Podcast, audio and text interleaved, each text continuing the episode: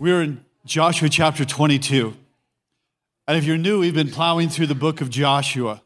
And as a church, one of our values is we teach the Bible. So that's what we're going to do. We teach the Bible every Sunday. So we explain it, we apply it, we read it.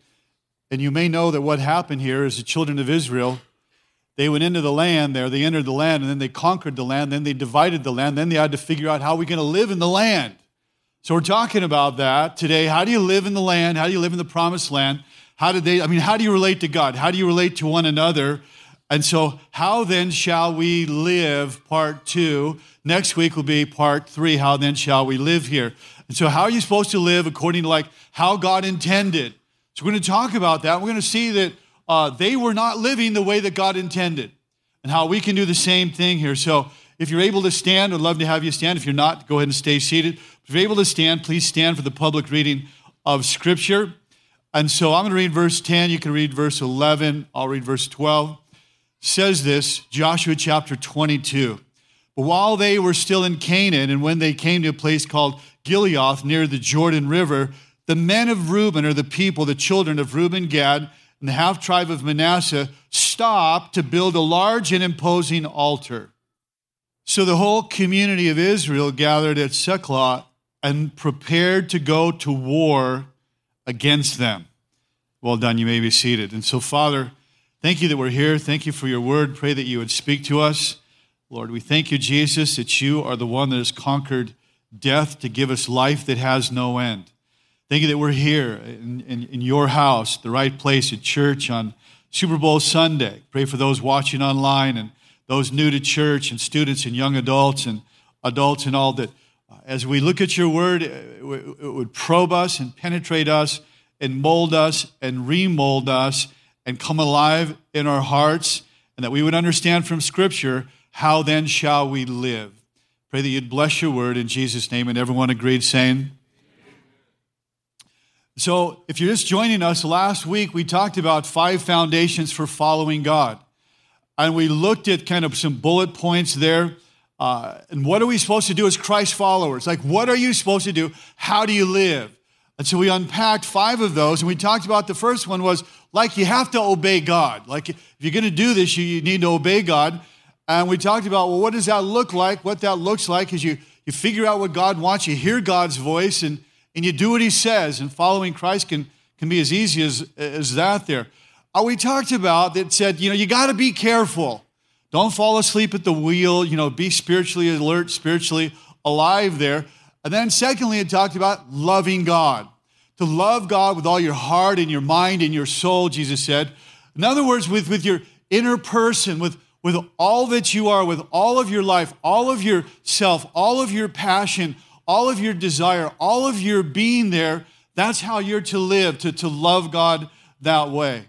And then thirdly, you're to walk in all of his ways. Not just some of his ways, not just the ways that you want to walk in, but this is like a, a lifestyle of walking in his ways step by step, whether or not it makes sense, whether or not you agree, whether or not it's popular, whether or not you have to uh, swim upstream, whether or not it's against culture. And then number four, we talked about clinging to Christ. In other words, to stay close, to, to we gave an illustration of being glued to him, to cleave to him, in the thick and the thin of life there. Literally, then, it is to have a, a unity with the Almighty, a unity with the Almighty, uh, to have a, a relationship that really is intimate with Him, that's close with Him. We've talked about that means no gaps in the original language. That with Caleb, they didn't, he didn't want to have all these gaps between him and God. And so to cling to Him, not just when things are good, but in every situation there, to cling to God and, in every moment, in every thought, in your desire, and trials and tumultuous situations. And so uh, every challenge in times of good and times of bad. And then the last one, the last pillar that we looked at was to serve God. Bible said, Joshua said to serve him with all of your heart and all of your soul. In other words, wholehearted and whole souled there. So today we're going to continue in part two. How then shall we live? So, the backstory here that we read, I'm just going to kind of unpack it for you quickly, but they're on the brink of civil war. All over a massive misunderstanding about this altar that they built. The big brother, nine and a half tribes on one side of the Jordan were like, came to a massive misconclusion about their motives. So they're ready to, to, to have war against them. And I think it's so important that we talk about because in church, many people are wounded and hurt because of misunderstandings. Many people are not in church today because of misunderstandings uh, and the very thing that we're going to talk about here. And so, just before then, they cross over the Jordan River. The Bible says that the men of Reuben and Gad and the half tribe of Manasseh, watch, they stopped they stopped then to build a large bridge. They stopped to build a large and imposing altar here, verse 10. Look at that. They're just crossing over. That's what they were supposed to do. But then they paused there and they had some thoughts. And I says, you know what? Uh, there's a lot of things that could happen when we end up on the other side. And so we got to do some stuff so generations will remember. Let's build a memorial. And now, so they build a memorial or an altar that really was some form of like that. It really was like a bunch of dirt and stones and, uh, and all. But the big brothers, the nine and a half tribes on the other side, they totally thought they were doing something else. And so everything is fine, everything is good, everything is calm, everything is beautiful until we get to verse 11. And I would say the very same thing is true in church. Everything can be fine, everything can be calm, everything can be beautiful, everything can be good until we get to verse 11 here. And so, because this is where, this is the genesis of misunderstanding. Now, watch this, verse 11. Watch. Here's the problem. Don't anybody miss this. Watch. The rest of Israel, that's the nine and a half tribes on the other side, somehow they heard. Some joker said something that the people of Reuben and Gad, the half tribe of Israel, they built an altar here, right, on the west side of the Jordan, and they have evil intentions. They're going to leave us. They're going to split from us. They're going to go and do their own thing. We can't let that happen. All a total misunderstanding here. So, someone there in the tribe of Israel uh, blabs out, hey, you know what's happening here? Something about an altar on the other side of the Jordan River sounded kind of weird to me. I, something, I don't know what was going on with those people over there, Gad and Reuben, the half tribe of Manasseh, but I heard a statement. And I heard that the people over there, they're, they're going to do some bad stuff, and we need to deal with it. And so uh, they heard then they were going to build this altar, and they come to a massive uh, misconclusion about it. They, they assume the wrong conclusion here. That they're thinking, yeah, they're going to break off, they're going to do their own religious thing there and they, they, they had a completely colossal misunderstanding. So the point is this what do you do in church to minimize misunderstanding? This, we're talking civil war, almost hit here, civil war. And so, you know there can be civil war in churches? Uh, there, there's civil war in churches all the time here. So, first of all, we need to do this. Okay, uh, when you are in doubt about something you don't understand, check it out. When in doubt, check it out, okay? Ask first before you draw conclusions. Okay, minimize, the point is this you can minimize misunderstandings because we can assume things. And so we need to build into our lives this build into your lives asking the question hey, just for my clarity, text it, email it, say it. I do it a lot. Hey, just for my clarity, and then get the clarity on something that is questionable, something that could be hurtful, something that could be offensive. It, it could be that you are the one that's misunderstanding what someone else is saying or doing there. You may misunderstand what they mean. So, just for my clarity, imagine if they would have done that. If, they, if the, the big brothers, the nine and a half tribes said, hey, just for our clarity, like, what are those rocks all about? Could you tell? No, they, you're going to see here they come to a completely massive uh, false conclusion here. And so uh, just recently, uh, I got a text, and the text was, uh, The church doesn't need me anymore. And I thought to myself, where did that come from? And then I got the next, the next part. I came to church, and the greeter said, Are you new? To which she said, I have been coming since the first uh, day uh, that the church opened and was offended and hurt. And I guess you don't know who I am. A new greeter doesn't know who everybody is. By the way, what you should do is you say, Hey, how long have you been coming? That way you'd never be embarrassed, okay? Just a little insight there. You never be, how long have you been coming? Not, is it your first time? But anyway, so uh, you must not need me anymore. Coming to a conclusion, I'm not needed because you don't know who I am. Nothing can be farther from the truth here. So anyway, but it also, I just want to make the point that for the two and a half tribes, that was a little reckless. They could have communicated. They could have said something to Big Brother 9.5 tribes on the on the on the other side there, and so uh, they could have averted potential disaster here had they communicated there. And so, had they gone face to face and said, "Hey, here's what we're thinking. We're going to explain this. Are you cool with that?" I mean, we've been together for 47 years here, and, and then ultimately, what happens is some joker has a wrong conclusion, and then look at verse 12. So the whole community, watch verse 12. Look at this. So the whole community, all, all the nine and a half tribes gathered at Shiloh and prepared, look at this, to go to war over a miscommunication.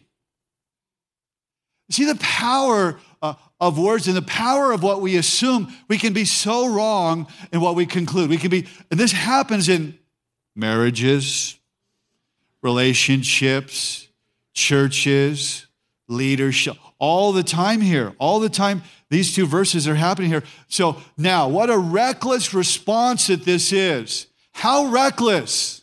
All they had to do was ask, but they jumped to a conclusion and prepare for war against their little brothers and sisters there.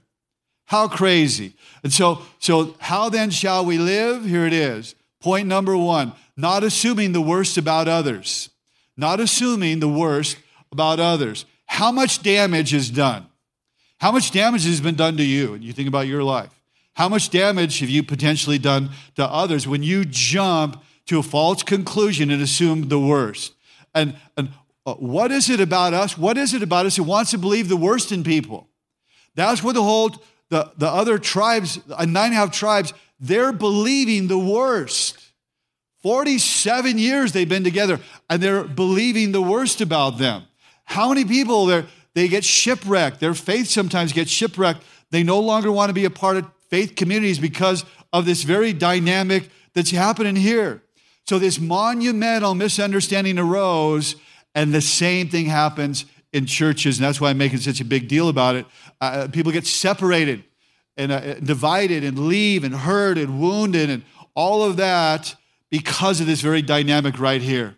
And so just imagine all it would have taken if someone would have crossed the line and just talked to the other tribes there and they could have settled it. So Jesus said, Hey, if you got something against your brother, just go to them and settle it. Verse 13, first, however, they sent a delegate, they're sending the cops here, okay?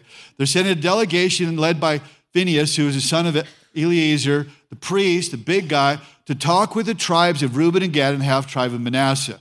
Says, okay, you, you go talk to them, find out what's going on. So in the delegation, there's 10 leaders or rulers or the chiefs of Israel, uh, one of them from each of the, the 10 tribes or families, and each, uh, the head of his family within the clans of Israel. And so again, they're bringing, they're bringing, they're bringing the house. And then, verse 15, when they arrived in the land of Gilead, they said to the tribes of Reuben, Gad, and the half tribe of Manasseh, watch, here it is, watch. The whole community of the Lord demands, like, we want to know what's up.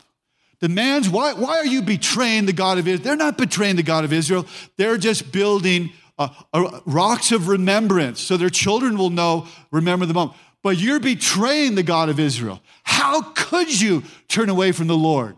They're not turning away from the Lord. They're totally faithful to the Lord. How could you turn away from the Lord and build an altar for yourselves in rebellion against Him?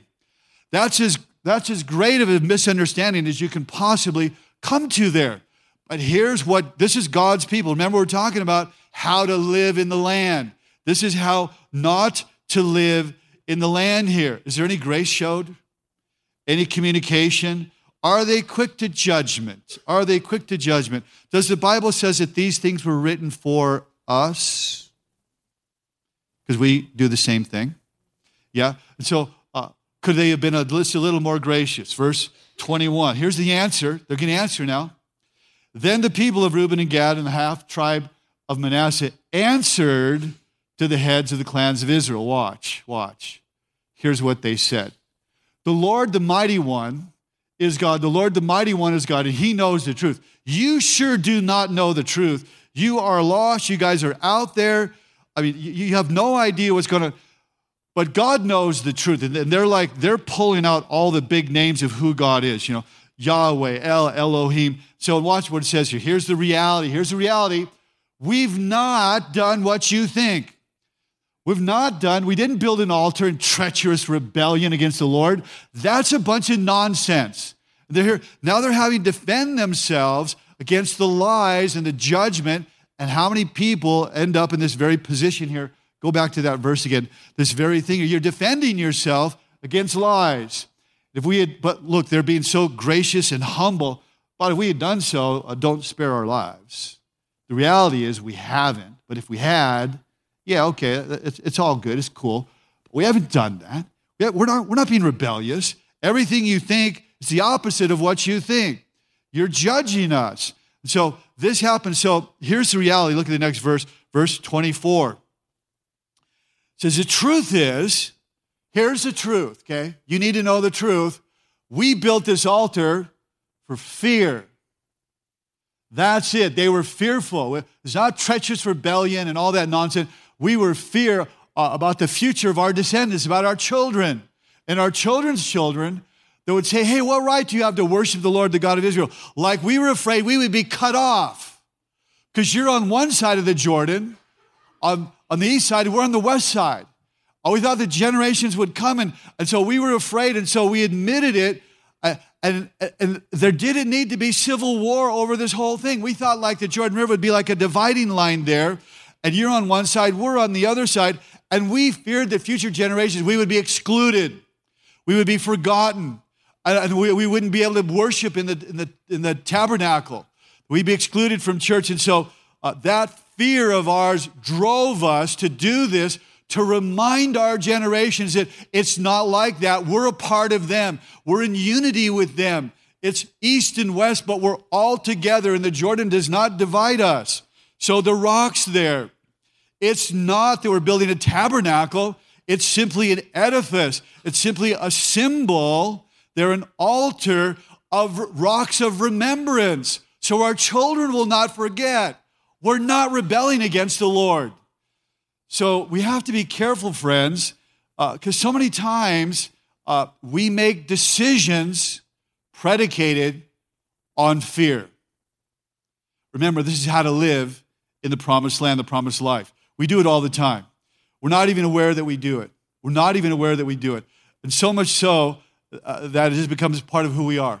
So I was in, I'm in a learning group, and in the learning group, the one that was facilitating the group, there was about 10 or 12 of us. They're all pastor types in Southern California. And he went around the room and he, and he said, Do you make decisions based on fear? And he, you had to answer, you know, and everyone's listening. And do you make decisions based on fear? And he knew he, he was coming to me. I'm thinking to myself, do I make decisions based on fear? And, you know, and so I'm, I'm like, I'm thinking, like, I'm not even sure. Like, he says, Rod, do you make decisions based on fear? I says, no. The next person, and then, and I was thinking about it, and I kept thinking about it because I, I never really thought about it, you know. And then as I thought about it, that, yeah, I'm, a, I'm fearful of failure. I really am. And I, and I, but I, it took me a long time to really process that. I just really have a self awareness that I, am fearful of failing. And that drives me. And I know it's wrong, but, but, I, had but I never thought about it until then. And how many people here, you're driven by a fear of failing? And the Bible says God, like, God didn't give us a spirit of fear. And so God doesn't lead you by causing you to become fearful. That's not, that's not how He leads you. So I think that's true, and, and I, I'm having to confess that, that, that that has shaped my life.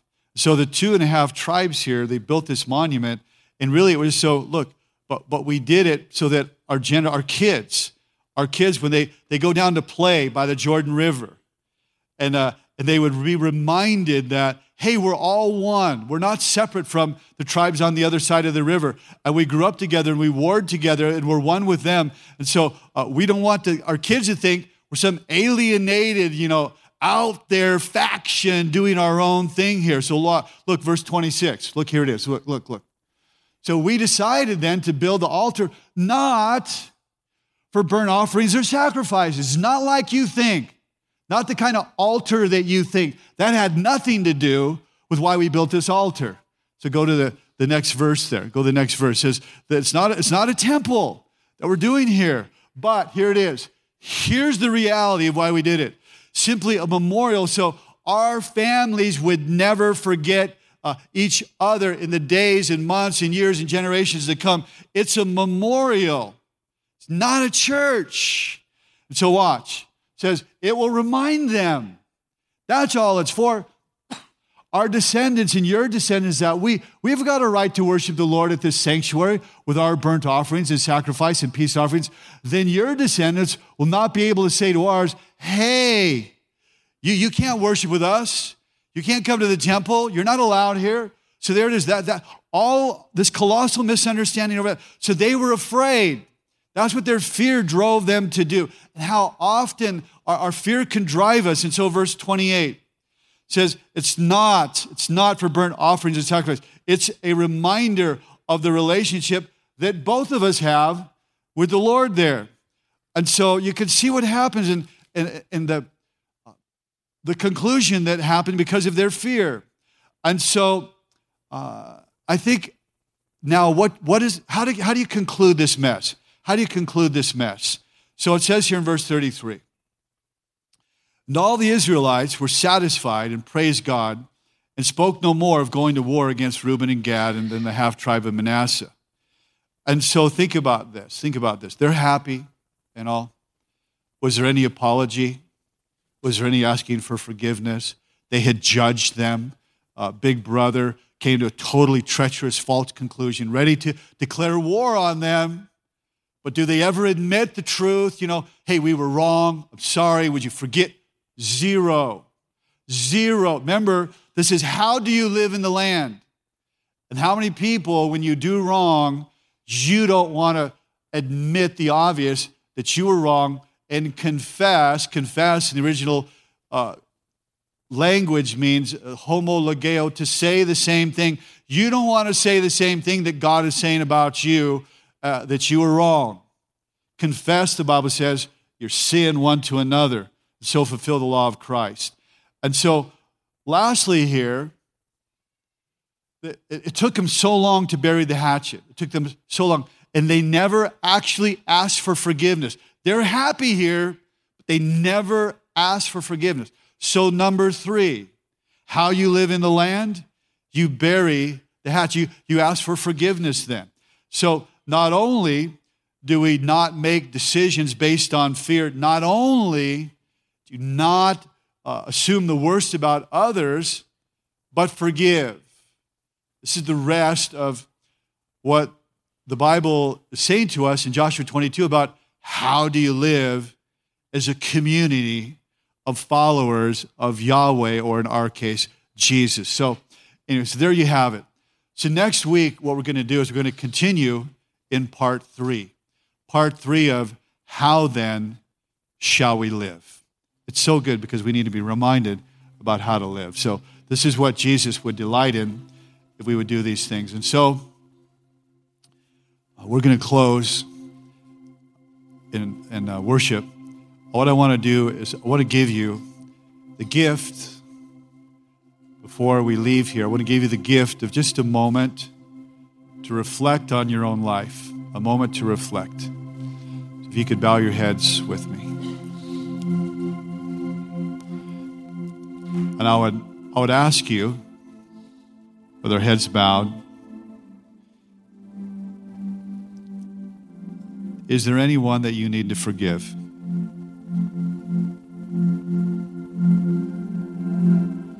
Is there anyone that is surfacing in your mind, your heart, perhaps even becoming more real to you that I need to bury the hatchet.